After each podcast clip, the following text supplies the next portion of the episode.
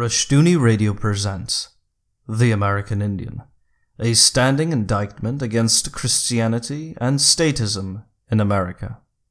By R.J. Rushdoony. Narrated by Robert Halliday. Produced with permission by the Chalcedon Foundation. Chapter 7 The Renegade Two days ago, in a Modesto, California bookstore, I saw a paperback edition of a novel entitled Shoshone Mike. Earlier, in the 1980s, I saw a biography of Shoshone Mike, and over the years, several magazine articles or references to him. It was during World War II that I first read about Shoshone Mike, his death in 1911 together with a small band of followers, was described in articles and books as the last battle the Indians wore. His death in 1911, together with a small band of followers, was described in articles and books as the last battle in the Indian Wars. Shoshone Mike was depicted as an Indian freedom fighter, battling for the old Indian way of life. Since Shoshone Mike was from Owyhee, I was immediately interested in him. I asked some of the elderly Shoshone Indians about him. Their reactions were amusement, disgust, and anger. They resented that he was called a Shoshone, for he was a renegade. Life for the Indians was not categorized by the same terms that mark white American life and Indian life nowadays. For instance, when the Shoshones required unanimity from all men before going to war, or to allow the Idaho Power Company to bring electricity to the reservation, the reason externally seemed like extreme democracy, but it was rather a belief in tribal solidarity. One old Shoshone Indian, not a Christian, had great difficulty understanding white Taibo culture. For him, Solidarity created the expectation that all white men should be Christian. Indians who converted to Christianity were non Indians who continued to live among Indians. The perspective was not racial but tribal. People from other tribes in the past had been adopted, as had whites, and simply became members of the tribe. The idea of diversity within a nation was alien to this old Indian. Typical of American Indians, the Shoshones had no name for themselves. They were the people. If you broke with them, you ceased to be one of the people. For this old Shoshone, as for others, the name Shoshone Mike was highly objectionable. He was a renegade and therefore not a Shoshone. The old man also expressed contempt for the idea that Mike was a freedom fighter. Freedom, he said, is a Taibo idea. For an Indian, the choice was life in the tribe or life elsewhere.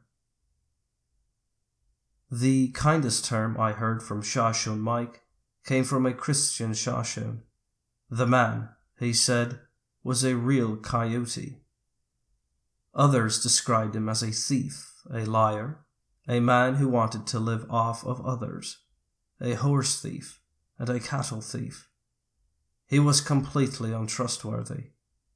If he told you the sun was shining, you looked up to make sure he wasn't lying.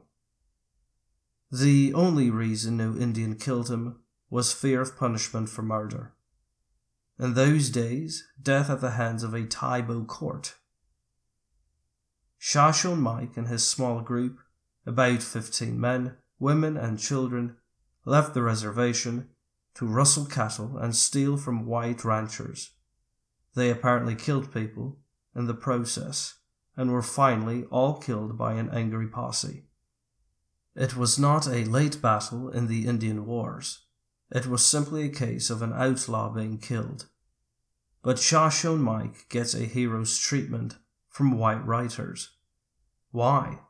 A few of the Indians raised annoyed and insistent questions.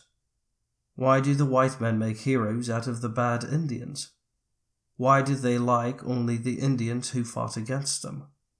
What about Shoshones who were mostly peaceful? The old Shoshones were proud of their record as a peaceful tribe, where the white man was concerned. Conflicts were few. Their reason for compliance was simple common sense. They were as capable of fighting as any other tribe.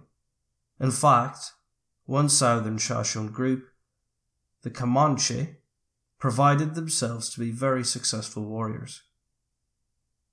One very old Shoshone smiled as he explained why his tribe was peaceful. I quote, We saw that the white man had guns and wheels. And quote, he said, quote, And we didn't. We knew that he had too great an edge over us. And quote.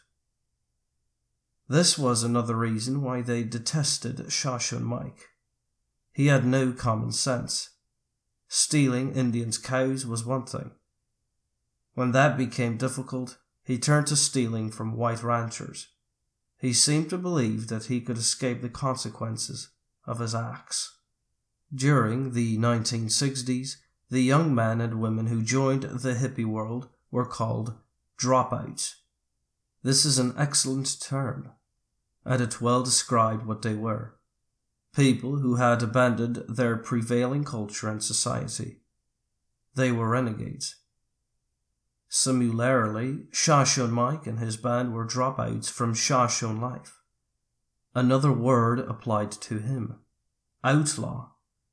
It is hard for us to appreciate the meaning of the terms renegade, one who leaves a faith and culture, an apostate, and outlaw, and one who is outside the law criminal rights have now placed the American criminal more firmly within the protection of the law than his victims, so that the word outlaw has an ancient and fictional meaning for many.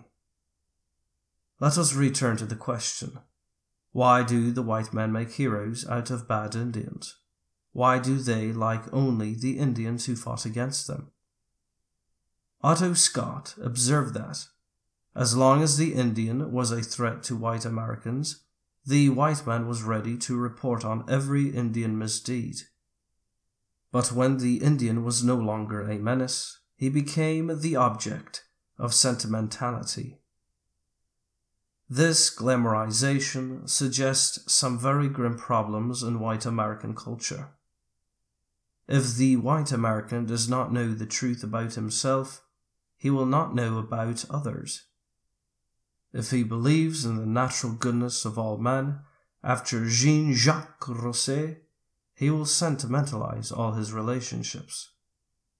It is easy to project evil onto his ancestors or to some other group today, and to see himself as the good man, because his ideas are informed by liberal myths. He calls Shoshone Mike a freedom fighter because he sees himself in the forefront of the battle for freedom. He cannot understand Indian culture because he is ignorant of his own. The old Shoshones mildly rebuked me for believing what I had read about Shoshone Mike. They were right.